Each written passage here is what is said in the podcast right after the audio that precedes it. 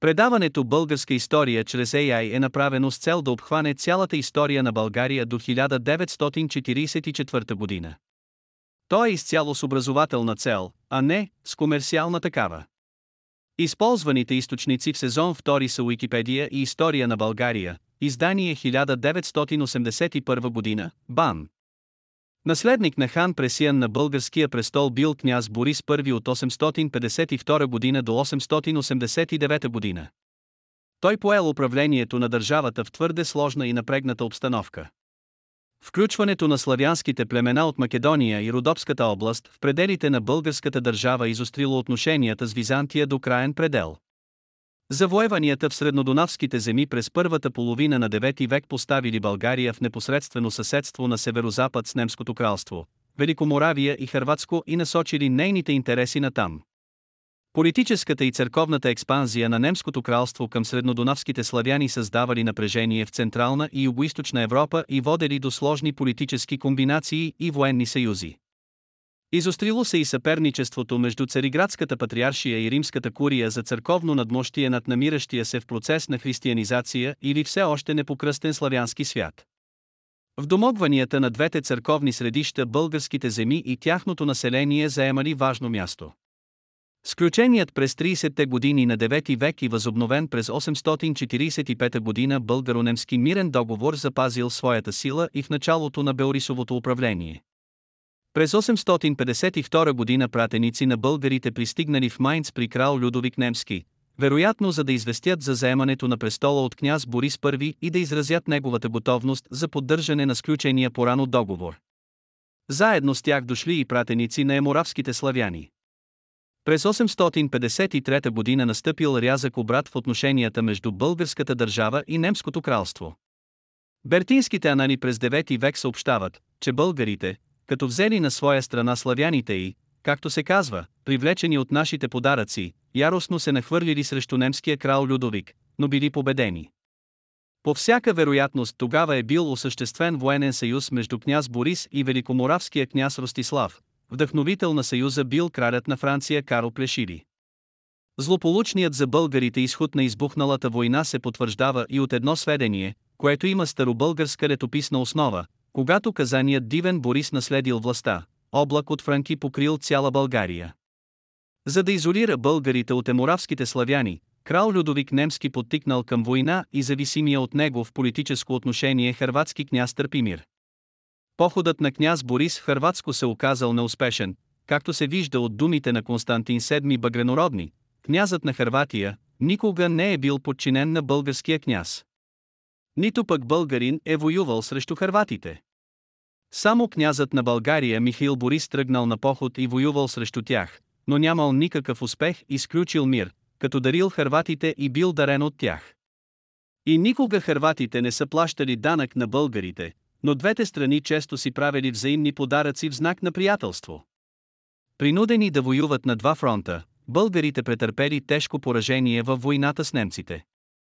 Фактът, че княз Ростислав през 855 година бил принуден само със собствени сили да отбива натиска на крал Людовик Немски, косвено свидетелства, че вследствие на претърпяното поражение България е била заставена да се откаже от съюза си с Великоморавия и отново да потърси сближение с Немското кралство. Българското политическо господство в среднодонавските земи било значително разклатено. Отношенията между България и Византия, влушени през 30-те години на 9 век, оставали все още неуредени. Включването в българската държава на някои територии и на обитаващите ги славянски племена засегнало чувствително интересите на империята на Балканския полуостров. За известно време главно поради непрестанните войни, които водела в Мала Азия срещу арабите, Византия не могла да съсредоточи военните си сили за борба срещу българите. През 856 година избухнала нова белгаро-византийска война. Нейните причини трябва да се търсят в опита на Византия да възстанови властта си над някои стратегически важни крепости и области, владени от България. Византийското настъпление срещу българската държава по суша и по море било ръководено от император Михаил III и от кесаря Варда. В резултат на успешните военни действия по долината на Марица, в земите около Странджа и Стара планина и по Черноморското крайбрежие византийската армия завладяла Филипопол и околността му, областта за гора и черноморските градове Девелт, Анхело и Емесемврия. Започнатите българо-византийски преговори, в които голяма роля играел византийският дипломат Протоспатарий Ктист Вриении, довели до сключването на мир през 856 година. Пряко свидетелство за мира, постигнат тогава между двете държави, е отбелязаният в един арабски извор факт, че през лятото на 860 година български пратеници пристигнали в Цариград и били приети на аудиенция в двореца на византийския император. Укрепването на нейните позиции в среднодонавските земи застрашавало българското владичество над някои тамошни славянски племена. Това довело до изграждането на военен съюз между крал Людовик Немски и княз Борис през 862 година, насочен срещу великоморавския княз Ростислав и съюзилия се с него Людовиков син Карломан, управител на областта Каринтия.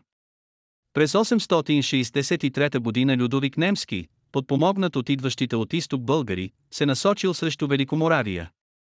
При създалото се неблагоприятно военно-политическо положение княз Ростислав бил принуден да потърси помощта на Византийската империя. Междувременно Византия, за да подпомогне своя съюзник Великоморавия, твърде умело се възползвала от известни неблагоприятни за България обстоятелства. През август 863 година на Балканския полуостров и в българските земи започнал силен земетръс, който продължил цели 40 дни. Освен това годината била неплодородна и българското население страдало от голям глад и други природни бедствия. В началото на септември 863 година византийският пълководец Петронас разбил арабите и отстранил временно опасността, идваща от изток. Сега цялата византийска армия била прехвърлена на Балканския полуостров и по суша и по море се отправила на поход срещу България. Заетите на северозапад български войски не могли да окажат необходимия отпор на византийците. Още през есента на 863 година започнали преговори и в последствие бил сключен дълбок мир между България и Византия.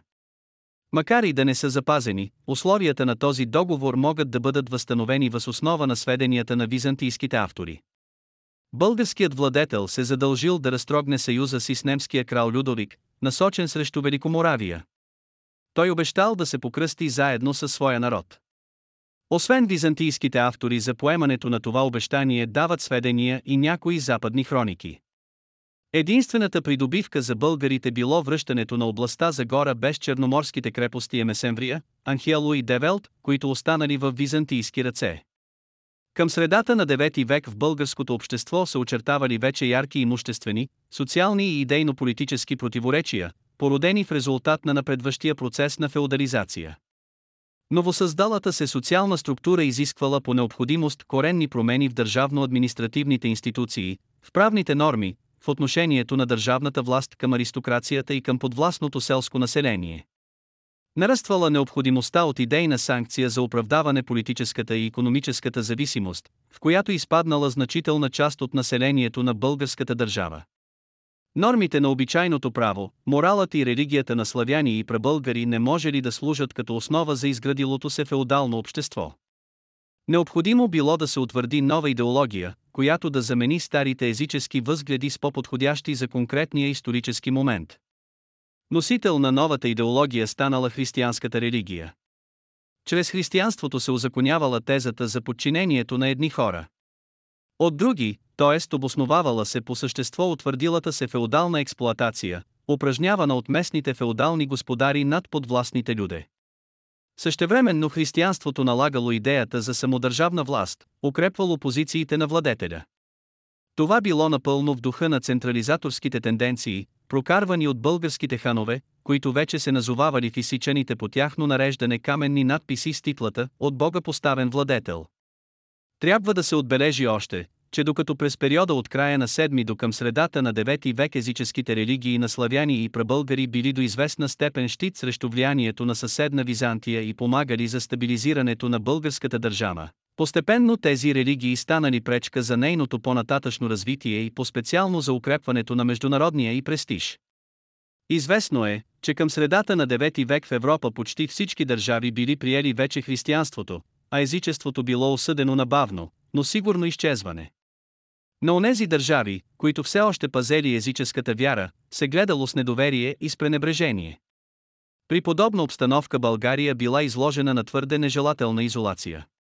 Налагало се да се избегне тази изолация и страната да се приобщи към европейския християнски свят, който станал носител на нова и несъмнено повисша за своето време религия в сравнение с отживелите езически култове.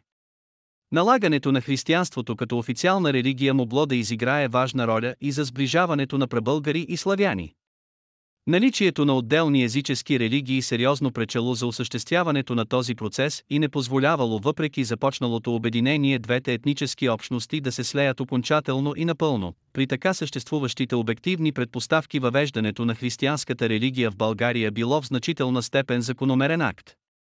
Още преди покръстването християнската религия, доколкото може да се съди от запазените данни, не била напълно чужда на населението на България. За нейното разпространение допринасяла и относителната веротърпимост на някои от прабългарските ханове. Християнството проникнало дори сред представители на владетелския хански род, какъвто бил случаят с Омуртаговия син Енравотавоин. Най-много привърженици имало то сред славянското население в Тракия и Македония, което се намирало продължително време под властта на Византийската империя. Включени в пределите на българската държава през първата половина на 9 век, местните славяни били, както изглежда, в голямата си част вече християнизирани, своята вяра те запазили и като поданици на българския владетел. Както известяват византийските извори, пратениците на княз Борис, които дошли в Цариград през есента на 863 година, за да водят преговори за мир, били покръстени непосредствено след полагането на клетвените обещания. Цариградската патриаршия изпратила заедно с тях в България един византийски епископ и мнозина свещеници и монаси, които имали задачата да извършат приобщаването на населението на българската държава към християнството. Така в началото на 864 година византийското духовенство започнало своята покръстителска дейност, която по същество може да бъде характеризирана като първи етап в християнизирането на българския народ. Княз Борис, ръководен от известни верски и вътрешно-политически съображения, не придал тържественост на покръстването и дори сам получил кръщението тайно, като приел името на своя кръстник, византийския император Михаил III. Заедно с българския княз тогава били покръстени и много други между българите, които се отличавали по род, значение и богатство. Непосредствено след покръстването на княза и на българския народ византийските историци и хронисти създали голям брой легендарни разкази за това събитие. Най-често се срещат следните два варианта. Според единия под влияние на сестра си, която била приела християнството по време на своето пленничество в Византия, княз Борис се удостоил с купела на новорождението и от изпратения при него от столицата Цариград епископ бил преименуван Михаил по името на императора. Според другата широко разпространена легенда българският княз изпитвал голяма страст към лова. Поради това той заповядал в неговия дворец да бъдат изобразени ловни сцени, които да служат за наслада на очите му денем и нощем. Князът повикал някакъв византийски пленник-монах и живописец, на име Методий му заповядал да нарисува картина, която да предизвиква в гледащите я страх и удивление. Монахът нарисувал страшния съд второто Божие пришествие. Когато княз Борис видял картината, той бил обладан от страх пред Бога и в дълбока нощ приел божественото кръщение. Според сведенията на два късни паметника чешката и еморавската легенда преди заминаването си за Великоморавия славянският просветител Кирил покръстил българите. В пространното Климентово житие пък като активна фигура в българското покръстване е посочен Методий. От своя страна и римското духовенство през 870 година създало легендата, че княз Борис е приел християнството чрез римския презвитер Павел. Многобройните легенди, възникнали във връзка с покръстването на българите и на техния княз както в Византия, така и в Западна Европа, а и в самата България, свидетелстват за широката популярност на това историческо събитие. По всичко изглежда, че по време на покръстването в България твърде много се разпалили религиозните страсти, улеснил се до голяма степен достъпът на други религии и дори се създали условия за проникването на ереси. Едновременно с дошлите по официален път проповедници на Цариградската църква пристигнали и други лица, които безразборно започнали да покръстват населението. Някакъв грък излъгал, че бил презвитер, и покръстил мнозина. Разобличен и заловен, той бил наказан с отрязване на носа и ушите и с изгонване от страната. Хаосът, който настъпил в България по време на покръстването, когато тя станала открит терен за прииждащите от всякъде проповедници, не можел да не все е известни опасения в нейния владетел. Поради това по-късно княз Борис известил римския папа Николай I, че в страната му са дошли от разни места християни, които своеволно разправят много и различни неща, т.е. гърци, арменци и хора от други места. В България дошли дори и арабски проповедници, които предложили на българския владетел да разпространяват сред населението исляма. През този именно период проникнало в страната и павликянството. Белгаро-византийското сближение и покръстването на княз Борис не срещнали одобрението на крал Людовик Немски, за когото откъсването на България от политическия съюз било опасно. През пролетта на 864 година той потеглил с враждебни намерения срещу българския княз, който бил обещал да стане християнин. Изглежда, че немският военно-политически натиск е имал за цел откъсването на България от обвързаността и с Цариградската патриаршия и насочването и към Рим. Неслучайно още през май 864 година чрез епископа на Констанция Соломон немският крал уведомил папа Николай I, че възнамерява да се срещне с българския владетел в Тун и да сключи с него мир. Същевременно Людовик изтъквал, че самият цар на българите желая да се покръсти и че мнозина от самите тях били станали християни. В своя отговор папата изразил надежда за приобщаването на българите към християнството, поточно към римската църква. Българо-немското сближение в средата на 864 година не дало очакваните от немския крал резултати. При християнизирането на българския народ от византийската църковна мисия най-голяма пречка представлявал езикът. Княз Борис разбирал, че покръстването едва ли ще доведе незабавно до някакво духовно прераждане на дадения му от Бога народ. Стремейки се с някои външни изяви да покаже извършената по същество дълбока промяна, той побързал с Христовата сила и кръстния знак, както се изразил един анонимен старобългарски автор, да победи коравото и непокорливо българско племе да го отвърне от тъмните, измамни, смрадни и бългоненавистни жертви и да го изведе от мрак на виделина, от измама и кривда към истина. Борис заповядал да бъдат срутени езическите капища, за да се издигнат на тяхно място храмове на новия бог. За своята бъдеща дейност като християнски владетел княз Борис непосредствено след официалното си кръщение е получил от своя духовен наставник по въпросите на вярата, цариградския патриарх Фотий, специално послание под наслов «Послание до княза на България Михаил в какво се състои работата на един княз». Посланието е изпълнено с риторичност, наставления, християнска философия и история. Удивителен е стремежът на патриарх Фотий да разкрие пред българския владетел дълбоките и твърде абстрактни теологични спорове за същността на Светата Троица, идейните корени на християнството и неговата философска същност. Със страста на теолог и на църковен историк Фотий говорил за седемте Вселенски събора, разкривал техните решения, сочил и характеризирал личностите, които са играли важна роля в тях. С присъщото си самочувствие патриархът давал на българския княз уроци как да ръководи държавата и да се отнася към своите поданици, той дори му предписал и нормите на дворцовия етикет. Фотий дал на княз Борис и други полезни съвети, като накрая дори му обещал блаженство в отвъдния свят при спазване на предписаното.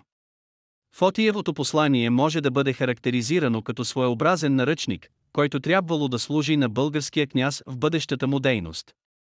Официалното кръщение на българския владетел ускорило надигащата се болярска и народна опозиция в страната, насочена както срещу християнската религия и византийското духовенство, така и срещу проникващото византийско културно и политическо влияние.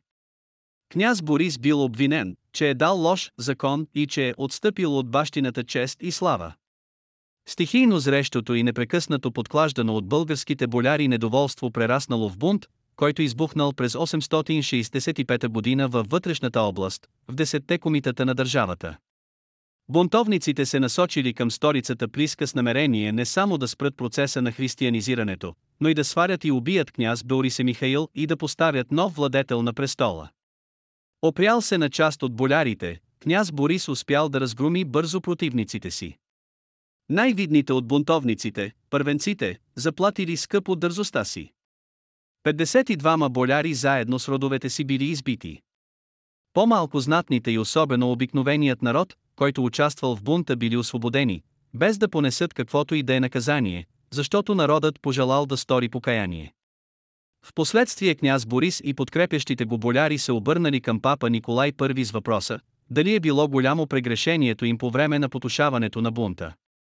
С присъщото си притворство първослужителят на римската църква опростил стореното с думите, обаче защото вие сте сгрешили по-скоро от ревност към християнската вяра и от незнание, отколкото от друг порок. Вие добивате за това опрощение и милост по благоволението на Христа, щом последва от ваша страна покаяние. Историческите свидетелства за бунта са оскъдни. Повечето от тях са от западен происход. Византийските автори само мимоходом и твърде еднообразно разказват за него. Старобългарските автори, по всичко изглежда, съзнателно премълчават за това събитие с очевидната цел да не опетнят името на княза, провъзгласен в последствие за светец. Според всички автори западни и византийски, княз Борис успял бързо и лесно да се справи с бунтовниците чрез съдействието на Божията сила и на Христовия кръст.